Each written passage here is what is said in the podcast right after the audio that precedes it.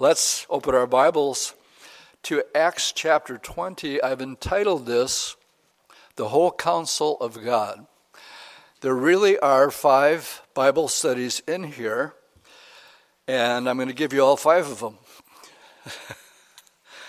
And I'm not going to be like Paul, who talks all night so that you fall asleep and fall out of a window, okay?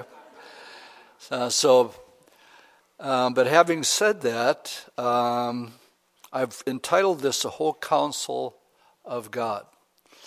And uh, to, to for those of you who weren't with us on Wednesday night, I do want to lead up to it. And it, it talks about after the uproar in the first verse. Well, I want to talk a little bit about what uproar. So if you go back to chapter nineteen, beginning with verse twenty-three, um, they're in Ephesus. And um, uh, let me just show you the uh, theater that this is all going to play out in. Um, I'll put that on the screen.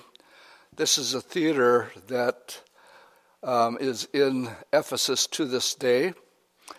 We've actually given Bible studies at this very spot. It used to be a port city. Um, over time, the water has receded. And uh, the Mediterranean is about half a mile, at least it was the last time I was there. Don't know how far it is now. But you can leave that up until I'm also going to put a picture up of um, a map. But what's taking place here is Paul comes with the gospel. And um, as he's preaching the gospel, there's a certain man named Demetrius in verse twenty-four. Verse twenty-three says, about that time there arose a great commotion about the way, which is another way of saying the church. And the reason for the commotion is Paul was preaching the gospel. And if you look down at verse twenty-six, uh, this guy named Demetrius, well, his business was making idol shrines of Diana of the Ephesians. And it says it brought them no small profit in verse twenty-four.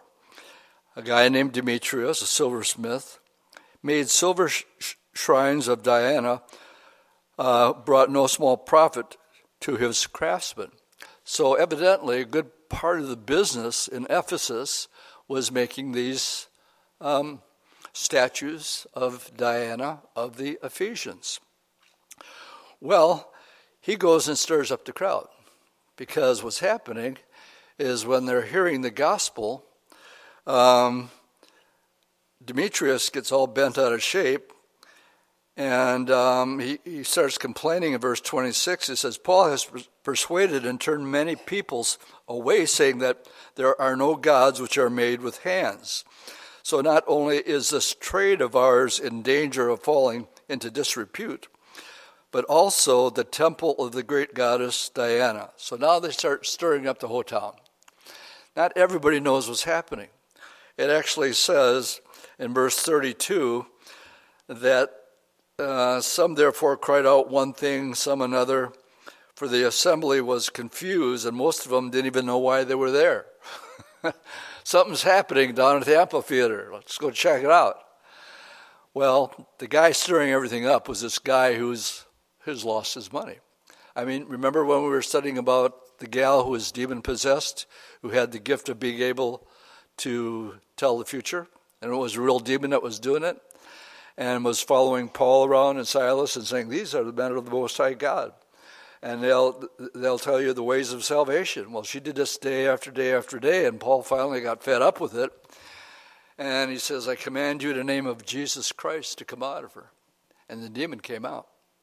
And uh, the guys that were using her to make money lost their business. So what did they do? They beat him with rods and threw him in prison. Actually going to be there this morning, so I'll just leave it with there. I'm reading this part because as, as you look at um, verse one of chapter twenty, it says, after the uproar. Well, it raises the obvious question, what uproar are you talking about? And if you weren't here Wednesday night, you don't have a clue. But after the uproar had ceased, it says, Paul called the disciples to them, embraced them, and departed to go to Macedonia. Now, I'm going to put the blue uh, map up on the screen at this time. And it tells us that he's uh, on his way at verse five, waited for them in Troas. We have both Macedonia. And if you um, go straight across the, the sea there, you can see Troas. That's at verse five. So, after the uproar had ceased, Paul called the disciples to him, embracing them, and departed to go to Macedonia. From where? Well, he's in Ephesus. Now, when he had gone over that region and encouraged them with many words, so we're talking now Paul's second going into his third missionary journey. Paul had three of them. Uh, and he encouraged them, uh, and he came to Greece. And he stayed there for three months. And when the Jews plotted against him as he was about to sail to Syria, he decided to return again through Macedonia. And so Sopater of Berea accompanied him to Asia, and Aristarchus and uh, Secundus of the Thessalonians, and Gaius of Derbe, and Timothy and Tychus and Trompious and of Asia, uh, these men going ahead waited for us at Troas. So they're going from Macedonia. There's a guy there from Berea. Berea's right under uh, Macedonia. And they make it over to uh, Troas, which is also on, on the blue map. What I'd like to do this morning is look at five things about Paul um, that describe his nature, his character, his mannerisms, how he does things, why he does things, and um, uh, the we won't be getting to that until we get to the text. But because I've entitled this "A Whole Counsel of God," I want to make sure we go through the whole counsel of God, chapter by chapter, verse by verse. So I'm not going to start in eighteen. We're going to start in verses we just went through one through five. Let's look at six through twelve. Troas, Eutychus. But we sailed away from Philippi after the days of unleavened bread, and a five days' journey them at Troas, where he stayed seven days. Now, on the seventh day of the week, when the disciples came together to break bread, uh, Paul, ready to depart the next day, spoke to them and continued his message until midnight. So I wonder what time he started that Bible study. All I know is that it went till midnight. And I don't want to hear any complaints about my long Bible studies. I don't even come close. And there were many lamps in the upper room where they gathered together, and in a window sat a certain young man named Eutychus, who was sinking deep into a deep sleep.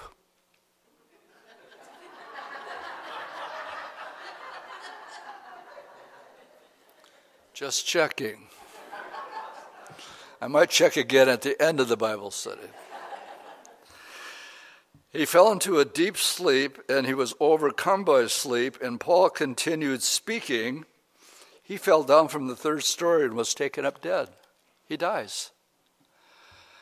But Paul went down, fell on him. Actually, he's praying for him, obviously, and embraced him and said, "Do not trouble yourself, for his life is in him." And when he had come up and he had broken bread and eaten and talked a long while, even till break, daybreak, he departed. Now you think after a guy would be coming back from the dead, that that would be the the topic for the rest of the day, right?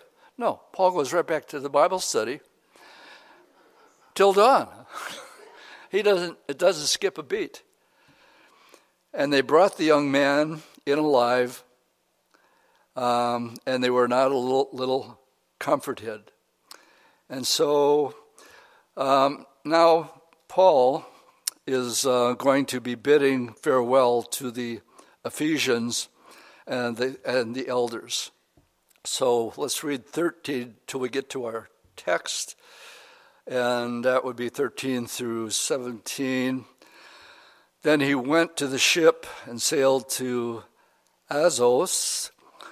Uh, they're intending to take Paul on board, so he had given orders intending himself to go on foot.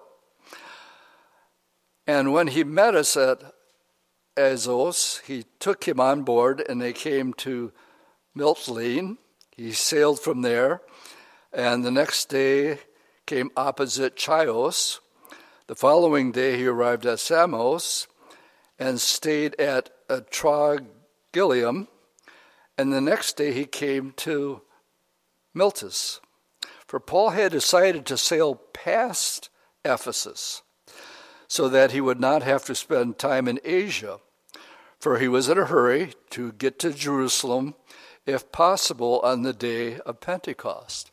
Now remember, if you're Jewish, uh, you're required to attend three feasts every year. Uh, Feast of Passover, Feast of Pentecost, and the Feast of Sukkot, or Tabernacles. And uh, so Paul had it in his heart that he was going to make it to Jerusalem for the day of Pentecost. So from Miletus he sent to Ephesus and called the elders of the church. So now this brings us to our verse, and um, seventeen to twenty-four. And when they had come to him, he said to them, and this is Paul, he says, "You know, from the first day that I came to Asia, in what manner I always lived among you, serving the Lord with all humility, many tears and trials, which happened to me by the plotting of the Jews, and how I kept back nothing that was helpful, but proclaimed it to you and taught you publicly from house to house, testifying to the Jews and also to the Greeks repentance towards God and faith toward our Lord Jesus Christ. And see, now I go bound in a spirit to Jerusalem, and knowing that things will happen to me there, except that the Holy Spirit is telling me or testifies in every city saying that there's going to be chains and tribulations await me." So the Lord is speaking to him. He says, between here and Jerusalem, all you're going to be in for is trials and tribulations and tri- and and chains. And this comes to my first, number one point that I want to point out about the Apostle Paul. His reaction to what he knows is going to happen to him is found in verse twenty-four. It's number one of the things that I want to point out. And that is, but none of these things move me. None of these things move me. The question is, what things, Paul? We got a little glimpse of what things, but I'd like you to turn with me to Second Corinthians chapter eleven. Second Corinthians chapter eleven. And I'll just give you a little taste of some of the things that Paul was going through. Let's pick it up in verse twenty-three of chapter eleven. He's talking about his apostleship. So we know that when Peter thought it was a good idea to bring on another disciple and apostle, that it wasn't the two that they thought it should be. Paul calls himself an apostle. Verse twenty-three, "In the ministries of Christ, I speak a fool, I more in labors, more abundant in stripes." The stripes that he's talking about are the, the five times Um, that he received, in prison frequently, in deaths often. From the Jews five times I received forty stripes minus one. Now I know I'm being repetitive here, but as J. Vernon McGee would say, How do you learn your Bible? And he always says, repetition, repetition, repetition, repetition. So even though I've said this before, why forty stripes minus one? Remember, they they whipped Jesus, forty stripes minus one. The reason is for the minus one is that for punishment in the law, you could only give forty stripes, and that was it. That was a punishment. Um, a good beating more than that could actually kill a prisoner. So to make sure that they didn't break what the law said about the forty stripes, who's ever keeping count, in case he got one wrong, they made it thirty. They made it thirty-nine instead of making the mistake of making it forty-one and breaking the law. Is everybody with me? So that's why it says, I received the forty stripes minus one. Three times I was beaten with rods, and you'll see that in our study today. Once I was stoned. Um, that's where I believe that he um, was actually killed and was taken to heaven, to the third heaven. Three times I was shipwrecked. A night and a day I have been in the deep, in journeys often, in perils of water, in perils of robbers, in perils of my own countrymen, in perils of the Gentiles, in perils of the, of the cities, in perils of the wilderness, in perils in the sea, in perils among false brethren, in weariness, in toil, in sleepless often, in hunger, in thirst, in fasting often, in cold, in nakedness. Besides the other things that come upon me daily, my deep concern for all the church. Um, so I got wow written at the end of this list here. So when he says that none of these things move me, now I hope you have a little better idea. He went through all these things, but not only does it not move him, but what does he say in verse thirty? If I must boast, I will boast of the things which concern my infirmity. So he doesn't complain. He doesn't say, oh, why me? Oh, woe is me. There's none of that. Matter of fact, it's just the opposite. He is, he is saying here that um, he will boast in his infirmities. I'd like to take it a step farther. And let's go to Acts chapter sixteen. Give me a moment to get there. And I had made mention of this earlier about the slave girl that followed Paul many days. Chapter sixteen. And we have this gal who's demon-possessed. And verse seventeen, it says, these men are the servants of the Most High God who proclaim to us the way of salvation. Paul didn't appreciate the fact of getting advertising from the devil. And it says this annoyed him greatly in verse eighteen, because she did it every day, following uh, Paul and Silas around. And so he had enough of it, and he commanded and he said to the spirit. Notice he didn't say it to the girl. He said it to the spirit. I command you in the name of Jesus Christ to come out of her. And he came out that very hour. And when her master saw that their hope of profit was gone, they seized Paul and Silas, dragged them into the marketplace and to the authorities. They brought them to the magistrates and said, these men, being Jews, exceedingly trouble our city. And they're teaching customs, which are not lawful for us, being Romans, to receive or observe. Like what? Like only Caesar could be king. And now this guy is saying Jesus is king. We got a problem here. So what do they do? They commanded them to be beaten with rods. Remember what we just read in Corinthians? Three times he was beaten with rods. Here's one of them right here. And when they had laid many stripes on them, so that too, they threw them into prison, commanding the jailer to keep them securely.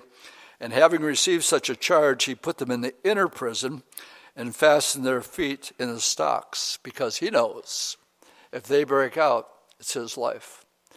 So he's making triple sure these guys aren't going anywhere. And so here you are. You've been beaten with rods. You got stripes laid on you. You're thrown in the inner prison in chains. And um, what's Paul's attitude with all this? Verse twenty-five. But at midnight, Paul and Silas were praying and singing hymns to God. What? I look at it going, I go, go what? They were praying and singing songs. And this is the part that I want you to take a personal application to. It's what's said next. It says, and the prisoners were listening to them. Don't you think they know they just got a, a beating and um, thrown in inner prison? What are they doing? They weren't whining or complaining. They were singing and praying. And the prisoners were listening. I want to do a little sidetrack here, and I want to let you know, especially with all the stuff that's going on right now. And I'll be honest with you, I have, I have bad days looking around at um, uh, what's taking place. Um, I talk to a lot of people, and they just said, this has been real tough on me. I know I'm supposed to count it all joy.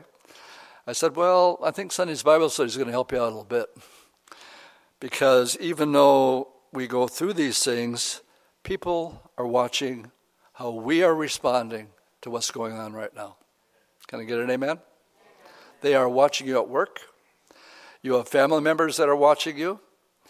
And really, gang, I think you got a great opportunity here.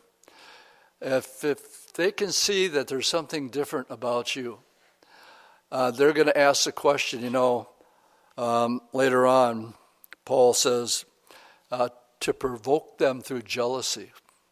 What does that mean? It means that what you got, I want. Because if I was in your situation, I wouldn't be responding to the way you're responding. You're singing songs. I'm down in the basement digging holes. Okay? And that would be the flip side of it. So know that um, no matter what's going on, we know the end of the story. We know how it's all supposed to turn out. We know there has to be a mark that no man can buy or sell. We know all these things. And now we're watching it unfold right before our eyes. Gang, it's late. So even though, um, I got to be honest, until I get out, out of bed and have a cup of coffee and, and get into, I'm going to close this message with wisdom from today because it applies so well to the study. Until I get to that place to think about what's going on in the world, and no, the Bible says you have to die daily. Well, I'm not quite dead yet until I have my coffee. and uh, and into this, and I go, oh yeah, okay, die daily. You know my saying about dying daily. The problem with the problem with dying daily is it's so daily. You know? But if you don't, if you don't die daily, then you're just going to be in the flesh and respond the way. Um, point, people are watching. And they're going to, you can provoke them to jealousy. As they look at you and you say, they're thinking, he shouldn't be re- acting this way. What's with it? And that's what Paul means when he says, provoke them through jealousy. Knowing that you are being watched. It says here, the prisoners were listening to them, singing songs. And, um, of course, um, it's knowing how to handle adversity. And that's uh, my, my first point here with, with Paul. One more I want to show you, Second Corinthians chapter twelve. Let's go there quickly. Uh, seven through, pick it up at verse seven. Second Corinthians twelve, seven through thirteen. Now this is what, what I believe he would have been stoned, and uh, I believe he did die, and he was taken to the third heaven. But then Um, he could have, you know, he could have made a big deal of it. And instead, he just uh, said he was taken to paradise, and he heard things that's not lawful for a man to utter.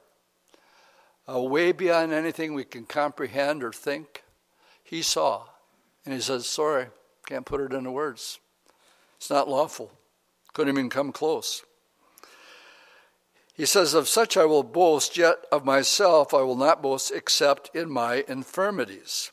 Verse seven, and lest I should be exalted above measure by the abundance of the revelation, a thorn in the flesh was given to me, a messenger of Satan to buffet me, lest I be exalted above measure. I was talking to someone this week that was talking about demon possession, and um, the fact that no true Christian can ever be demon possessed. Somebody want to give me an amen or not? Yeah. Light and darkness cannot dwell together. It's that simple. Having said that, you can be oppressed. At any given time, you got three things going on as far as being talked to. You can give yourself a good talking to. And um, then there's times that the Holy Spirit is speaking to you. And then there's uh, the one who's sitting on your shoulder uh, testing you and tempting you.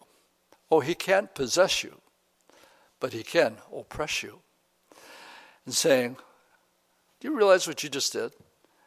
You call yourself a Christian? He's called the accuser of the brethren. And he tries to get right in your face to bring you down. The Bible says he's come to do nothing more but to steal, to kill, and destroy.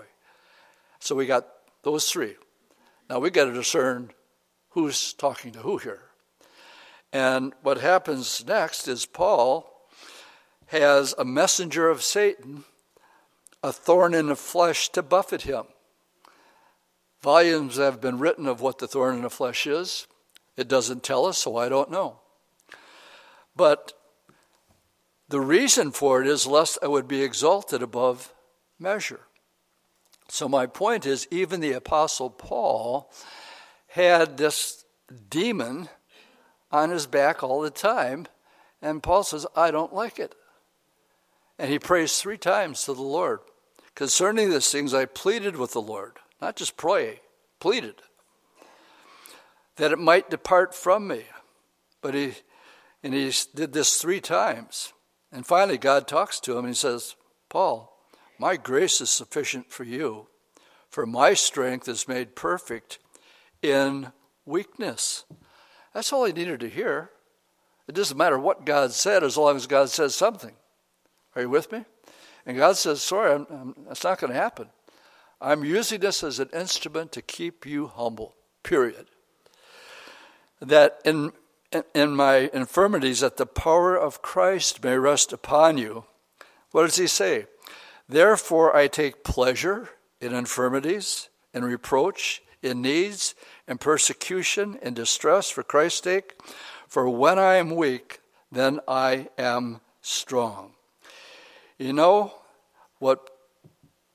Paul could have wrote a book about going to heaven. Uh, he didn't.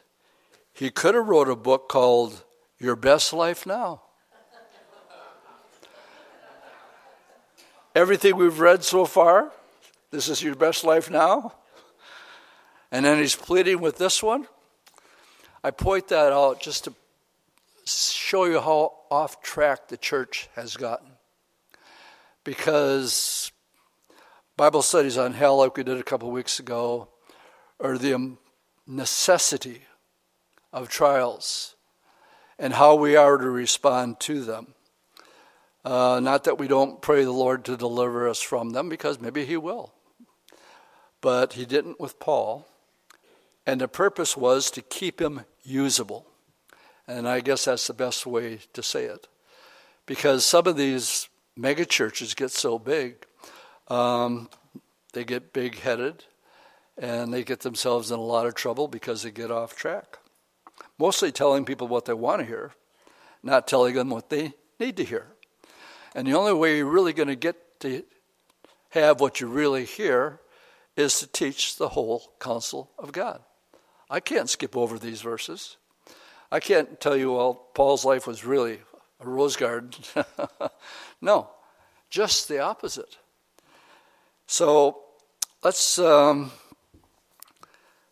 go back to, let's, that's point number one, Bible study number one. Let's go back to Acts twenty. And you're thinking, Dwight, if, if the first one took that long, I might be falling out of a window and something like that. Don't worry about it. There's... They, they they shorten up. Okay, number two, we're looking at chapter twenty, verses twenty-five through twenty-seven. Acts, wait. twenty-five through twenty-seven. We've read, none of these things move me, nor do I count my life dear to myself, so that I may finish my race with joy, and the ministry which I received from the Lord Jesus, to testify to the gospel of grace of God. And indeed, now I know that you all, among whom I have gone preaching the kingdom of God, you will see my face no more. Therefore, I want to testify to you this day that I am innocent of the blood of all men. What he's saying there is, I didn't take advantage of anybody. And then he says in verse twenty-seven, uh, seven, our second point here, and that is, for I have not shunned to declare to you the whole counsel of God. And that's the second aspect of Paul, that he taught it all. Remember that when he was in Thessalonica, he was there for three Sabbaths, about a month, and he taught every major biblical doctrine, including the rapture, including the tribulation, including the kingdom. He taught it all in a month. And now he's saying, I've not shunned to declare the whole counsel of God. I want you to turn to me, with me, to Matthew chapter twenty-eight. We call it the Great Commission. I want to point out just a couple things here. Matthew twenty-eight and verse twenty. Jesus is giving these final words to his disciples. Verse twenty says, teaching them, teaching, to observe all things that I have commanded you, and lo, I am with you always, even to the end of the age. Okay, I want you to go back to chapter twenty-seven, and I could use almost every page of the Bible, but I'm only going to use, oh, ten or eleven verses from Matthew twenty-seven to make my point. All things. Well, the, there was no New Testament when Jesus said those words. When he referred to the scriptures, he could only be referring to the Old Testament scriptures. So what I want to point out here is, when he says teaching them all things, my point is the importance of teaching the whole counsel of God and the necessity of the Old Testament. Now, if you look at verse uh, three through, um, let's pick it up with verses um, three through ten. And Judas, his betrayer, seeing that he had been condemned, was remorseful and brought back the thirty pieces of silver to the chief priests and elders. That's an Old Testament prophecy, saying, I have sinned, betraying innocent blood. And they said, what is that to us? And he threw it down, the silver departed, um, and but the chief priests took the silver pieces and said, "It's not lawful to put them in the treasury because they're not, they're they're the price of blood."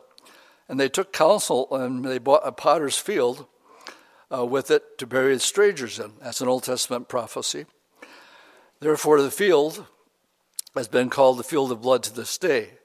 Then was fulfilled, and here it is, that which was spoken by Jeremiah the prophet, saying, and they took the thirty pieces of silver, the value of him who was pierced, whom they of the children of Israel pierced. Okay, well, there's one.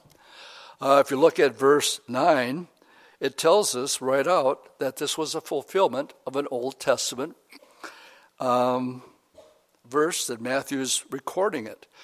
If you look at verse twenty-six, it says, "Then they released Barabbas to them, and when he had scourged Jesus, he delivered him to be crucified." That's fulfilling Isaiah fifty and Isaiah fifty-three, another Old Testament prophecy. Um, verse twenty-nine. "And when they had twisted a crown of thorns and put it on his head and a reed in his right hand, they bowed the knee and mocked him, saying, 'Hail, King of the Jews.'" That is a fulfillment of Psalm sixty-nine, Isaiah fifty-three, both Old Testament prophecies. Uh, look at verses thirty-four through thirty-six. thirty-four, "And they gave him sour wine mingled with gall to drink, but when he tasted it, uh, they he, he He would not drink. Then they crucified him, d- divided his garments, casting lots." Notice that it might be fulfilled, which was spoken by the prophet, "They divided my garments among them, for the clothing they cast on him." Um, let's look at verse thirty-nine, which tells us, "And those who passed by blasphemed, wagging their heads." That's a prophecy from Psalm twenty-two. Uh, verse forty-three tells us, "He trusted God, let him deliver him, and he will, if he will have him, for he said, 'I am the Son of God.'" That is uh, Psalm twenty-two fulfillment. Now verses forty-five and forty-six. "And from the sixth hour until the ninth hour, there was darkness over the land. And Jesus said, 'Eli, Eli, lamni sabachthani,' that is, 'My God, my God, why have you forsaken me?'" That's the first verse of Psalm twenty-two. I'll just give you one more, verse forty-eight. "Immediately one of them ran and took a sponge and filled it with sour wine and put it up on a reed and gave it to him to drink." Psalm sixty-nine. Gang, I've just taken you to one chapter. I picked it at random. And you go ahead and pick any scriptures in the New Testament, and you're going to find in there Bible prophecy. And so when um, Paul is saying, "I have not shunned to declare unto you the whole counsel of God," these are just a couple. Um, without belaboring it too much, I'd like you to turn to Luke chapter twenty-four. Luke twenty-four, the story of Cleopas and his friend on the road to Emmaus. I'm not going to read it all. I'll simply tell you that they're disheartened. They had given up everything to follow Jesus, and now Jesus is dead, and they're going home. They're going home to Emmaus. And while they're walking, Jesus comes up alongside of them. He says, "Hi, guys. What are you so bummed out about? You're the only stranger around here who doesn't know what's going on?" "What things?" "About Jesus of Nazareth, who we thought was a prophet from God. But now he's dead. We're going home." And then if you look at verse, as he's listening to them, he says in verse twenty-five, "And he said, 'O foolish ones and slow of heart to believe in all that the prophets have spoken.'" Jesus points him back to the Old Testament. "Ought not the Christ to have suffered these things and entered into his glory?" So now we have Jesus pointing them back. I won't have you turn to the next one, but I think you, you get the point that Jesus was saying, "Haven't you guys read your Old Testament?" Um, I'll just quote John three, verse fourteen. Jesus is talking to Nicodemus. And he says, "As Moses lifted up the serpent in the wilderness, even so the Son of Man must be lifted up." Something Nicodemus could identify with. He knew the story. People sinned, they murmured. Snakes came in, started to kill them. They repent. And the Lord tells Moses to make a bronze serpent and put it on a pole. Symbolic. Bronze is always symbolic of judgment. And of course, the serpent is symbolic of sin. So what do you got a picture of? Sin being judged. Now go tell the people. Anybody that looks at the snake, he'll be healed. Anybody who doesn't, they'll die. And like most people, um, everybody has a free will. And when the gospel of Jesus Christ is presented, you have two things happening. Those who believe, amen, and those who don't. And that's what happened when Moses lifted up the serpent in the wilderness. Some said, really? I'll get healed? And they're going to look at it and go, wow, I'm healed. And the other people were saying, that's the dumbest thing I've ever heard in my whole life. I'm dying here. I just got bit by a snake. And I'm supposed to look at that, and that's going to change everything? And that's the attitude that people have. We tell them Jesus is the only way. He's the only way. He's the one that said, no man comes to the Father except by me. There's no other name under heaven whereby you must be saved. And uh, he's the only one who has the credentials to be the Passover lamb, because he never sinned. Any other religion, any other ism, whatever it is, there's things that go along with it, except the gospel of Jesus Christ. The gospel of Jesus Christ is a gift. And what do you do with the gift? You either take it or you don't take it. If you take it, what do you say? Thank you very much. Thank you very much. And so, as Moses lifted up the serpent in the wilderness, Jesus is pointing again back to the Old Testament. The whole counsel of God um, is basically what Calvary Chapel is all about. I'm sad to say that many of them are departing from it because they feel the younger people are too bored with it. And um, I was young when I first got saved, and um, I thought some of the stuff in the Old Testament was much more exciting than the stuff in the New Testament. But many of them have left off teaching the Old Testament and are, now are only teaching the New. So that's the, the second part that of um, Paul, is he taught the whole counsel of God.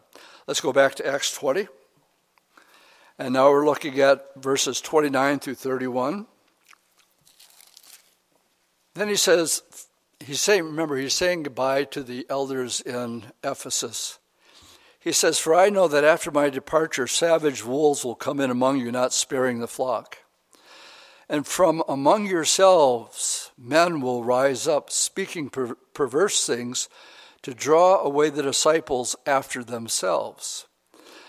Therefore, watch and remember that for three years I did not cease to warn you every night, day, and tears. I have hardly ever heard a Bible study given on that particular verse. That Paul warned them three years that if when he was gone, there's going to be people that would try to take advantage of it. And uh, basically, he's telling them they would draw disciples after themselves, speaking perverse things. So this is the third aspect about Paul, is that he uh, he warned them, but what really gets me is he did it day and night for three and a half years. Uh, they would draw people to themselves. Of course, they were say it was the Lord telling them to do so, or just a blatant lie. But Paul said, look out, um, because for, for three years I warned you. I want you to turn with me to the book of Philippians chapter one. And I want to point out here Paul's attitude. What was his attitude? I didn't covet anybody's money. And Um, my motive was the love of Christ constrains me. But this is the last time you're going to see me. And because it's the last time you're going to see me, there's going to rise up people that are going to have their own agenda of what they are, they would like to do. I'm reading verses fifteen and sixteen from Philippians one. Some indeed preach Christ from envy and strife, and some from goodwill. Verse sixteen, the former preached Christ from selfish ambition not sincerely, supposing to add affliction to my chains. In other words, they want to be noticed. Uh, instead of having Christ being noticed, uh, they want they want the attention for themselves. So that is the third thing about Paul. That wasn't his nature or character at all. And he wasn't afraid to tell them ahead of time what could happen. All right, number four, Paul's work work ethic. Let's look at, um, uh, go back to Acts chapter six eighteen.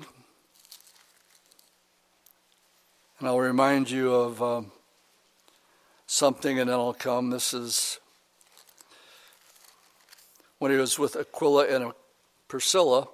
And in verse three, they had something in common.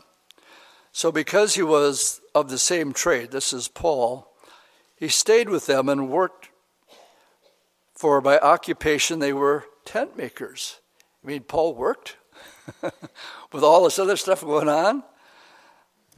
Why did he work? So it tells us in Acts twenty why he didn't work, and that would be verses thirty-three. And no, brethren, I commend you to God and to the word of his grace, which is able to build you up and give you an inheritance among all those that are sanctified. I have coveted no one's silver or gold or apparel. Now verse thirty-four. Yes, you yourselves know that these hands have provided for my necessities and for those who were with me. In other words, he, he wasn't getting a paycheck. He worked. Besides doing all this other stuff, he says, you yourselves know. Well, because we just finished chapter eighteen, we know what he did. Well, he was a tent maker. And that's how he provided his necessity.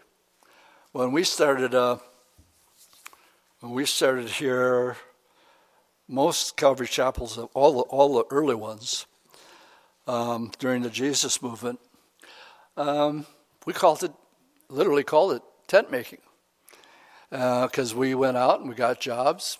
I personally painted houses for seven years, and every Calvary chapel during that area, well, they did something, whatever whatever their trade was, until it got to the point where Um, um, we could have staff and actually pay staff and have salaries and things like that. But it didn't happen overnight. So here we have Paul's work ethic. And I want to, I do want to spend uh, some um, time on this and have you turn to the book of Nehemiah. Now, I had my Bible study done. And then on Saturday morning, I was laying in bed and the Lord added another section to it that goes along with this. So Nehemiah chapter one. And again, the point here is Paul's work ethic. And right now, the application that I'd like to apply it to is some people can't work because they're losing their job. They don't feel like working uh, because they're depressed. Pressed, and they just don't feel like working.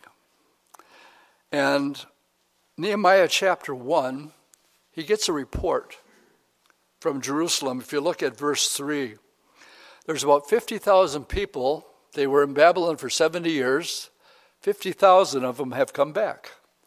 But what did they come back to? A city that was in complete ruins. Temple was destroyed. City was destroyed.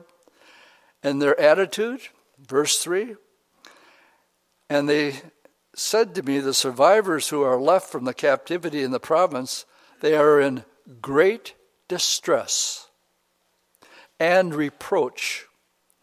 The wall of Jerusalem is broken down, and the gates are burned within me. And Nehemiah got that news.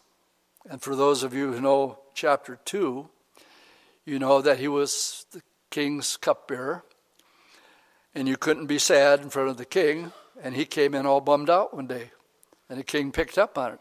What's your problem, Nehemiah? And he said, I just got word from Jerusalem. Everybody's depressed. Nobody's working. And they're despondent. What do you want? He says, I want some money. I want a command with your name on it that tells me I can go back to Jerusalem, buy building material, and um, see if I can be some sort of encouragement to change the mindset of the people that are so depressed and greatly perplexed. They don't want to do nothing. And that's what can happen when you're in a situation like that. And quite frankly, if that's not applicable to what's going on in our world right now, I don't know what is, because that fits a lot of people. So the question now remains is, what's the answer to no work to getting them to do work? Um, well, I'm glad you asked that question. Uh, chapter two, verses seventeen and eighteen, he gives them a Bible study. Nehemiah does, exhorts the people.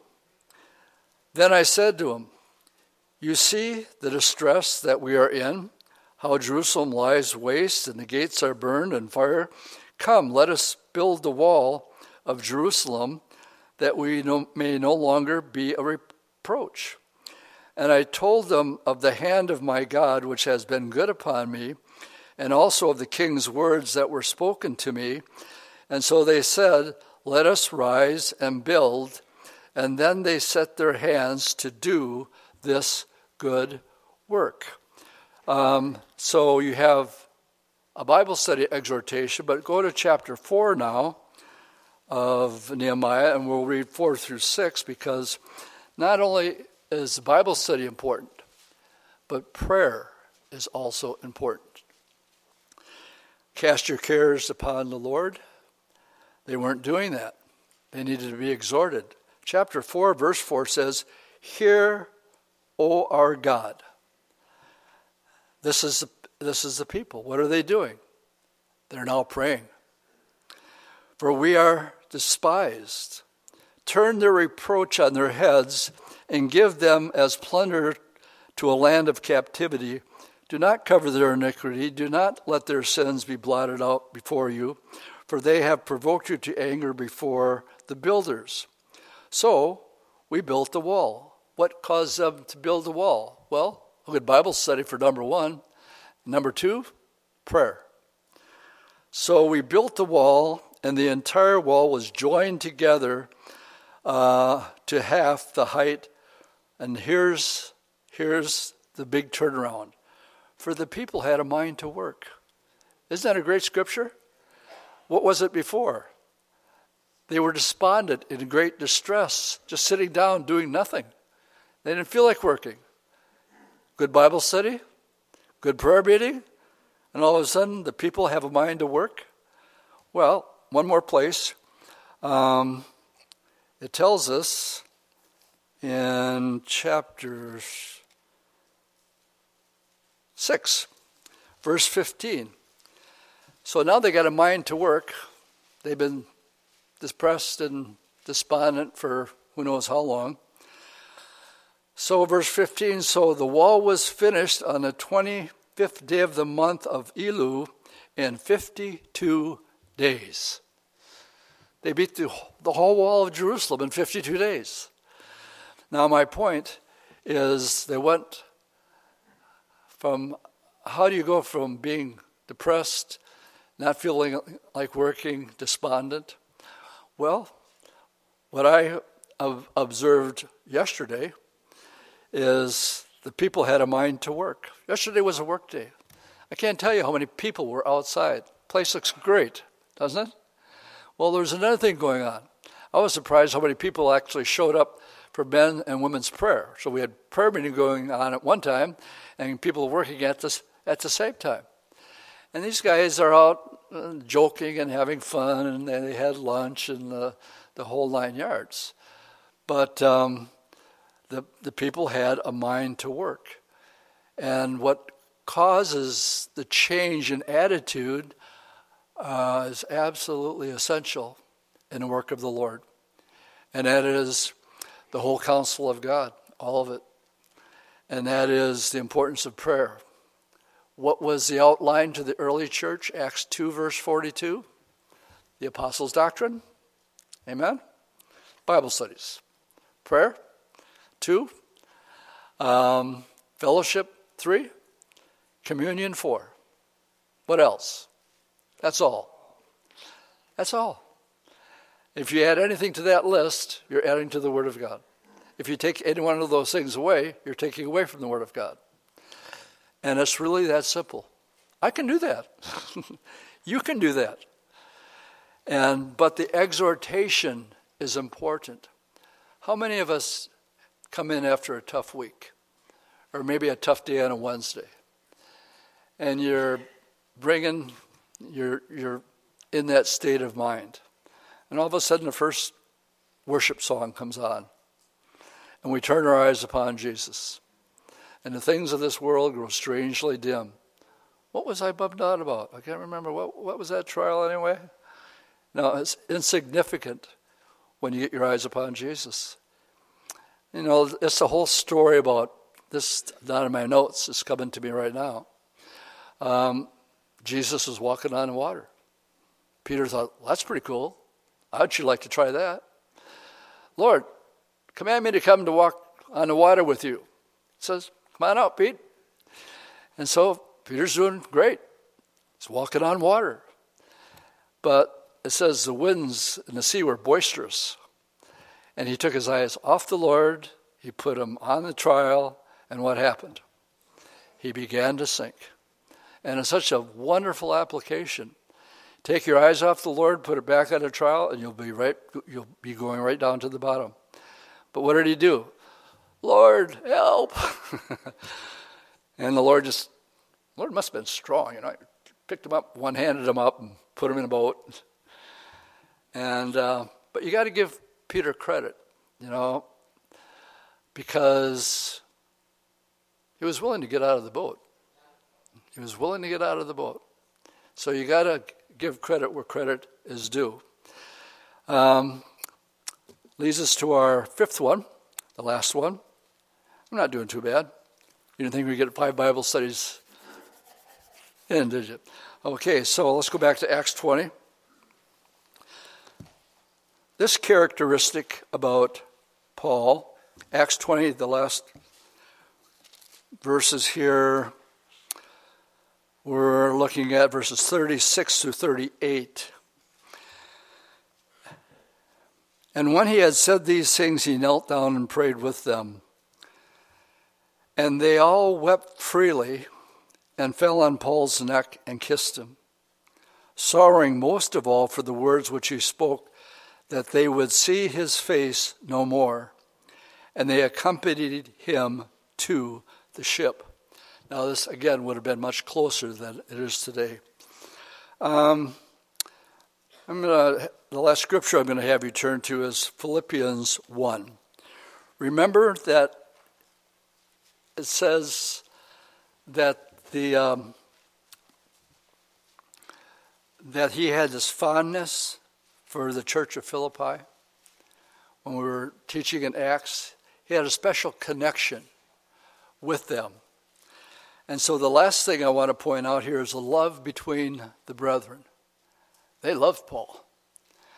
They loved him because he was the way he was, to the point where it was in tears. And when he writes the first eleven verses of Philippians, you can see this sort of special affection that Paul has for this particular church.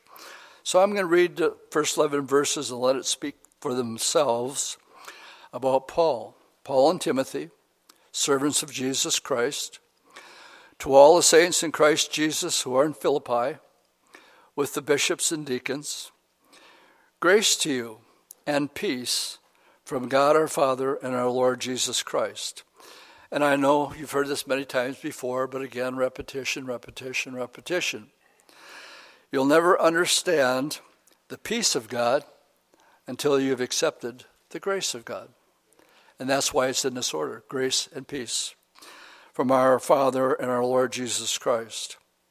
I thank my God upon every remembrance of you, always and in every prayer of mine, making requests for you with all joy, for your fellowship in the gospel from the first day even until now, being confident of this very thing, that he who has begun a good work in you will complete it until the day of Jesus Christ. Just as it is right for me to think this of you all, because I have you in my heart, inasmuch as both in my chains and in defense and confirmation of the gospel, you are partakers with me of grace. For God is my witness how greatly I long for you all. He keeps saying you all. I'm not sure if he's not from Texas or not. With the affection of Jesus Christ. And this I pray, that your love may abound still more and more in knowledge and in discernment, that you may approve the things that are excellent, that you may be sincere and without offense until the day of Christ, being filled with the fruits of righteousness, which are by Jesus Christ to the glory and praise of God. The fifth characteristic in Bible study about the Apostle Paul is he loved them and they loved him, especially the church of Philippi. And that leads us to the first and greatest commandment, which is what?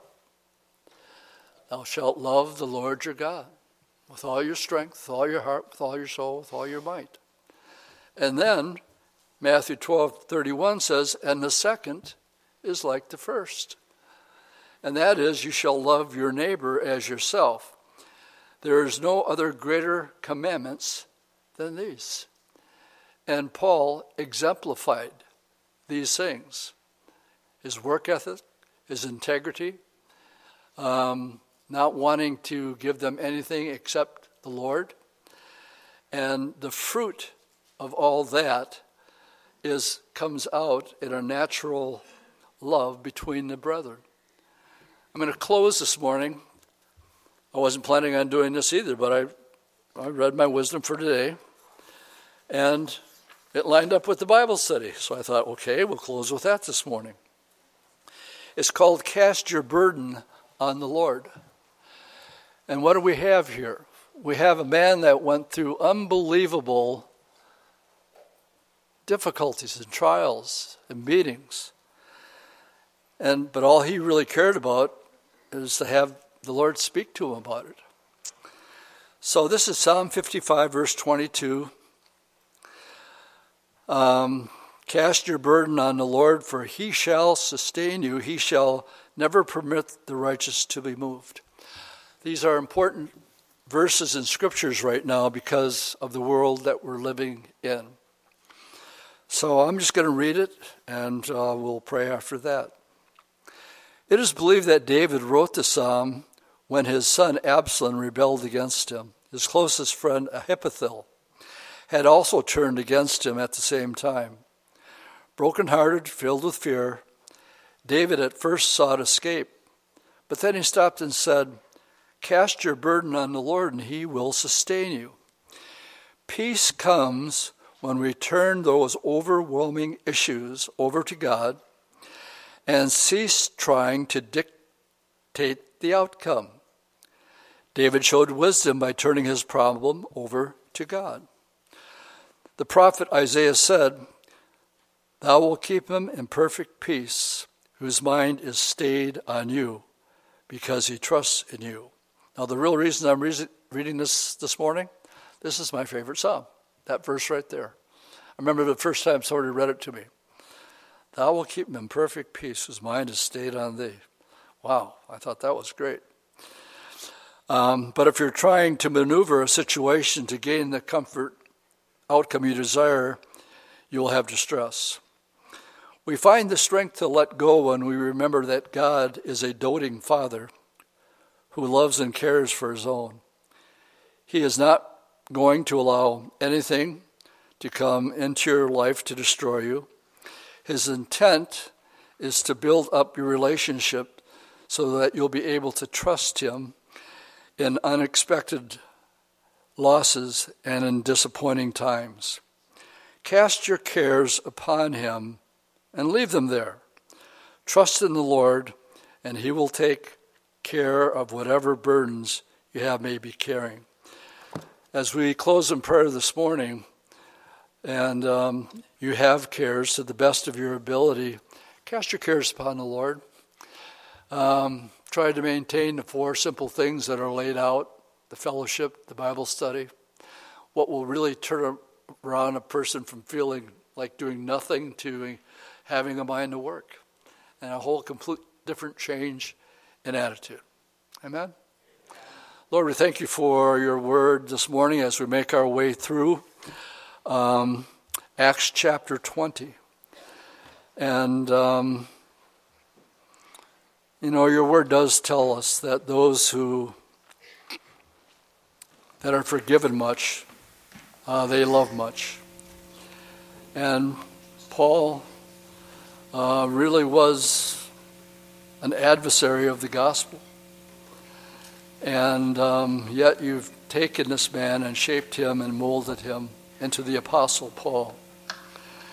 And Lord, as we go through this chapter this morning, may we glean how to cast our cares upon you and call out upon you. And I pray for any that are especially having a, a bad time, or maybe they just lost their job, or more pressures have been added on because people are getting laid off and more people are having to do more work. So many things that are out there right now. But I pray that your word would not return void this morning, and that you would uh, go before us this week. I do pray for the conference, Lord, that you would use it to um, uh, keep us watching and looking for your coming. In Jesus' name I pray. And all God's people said, amen.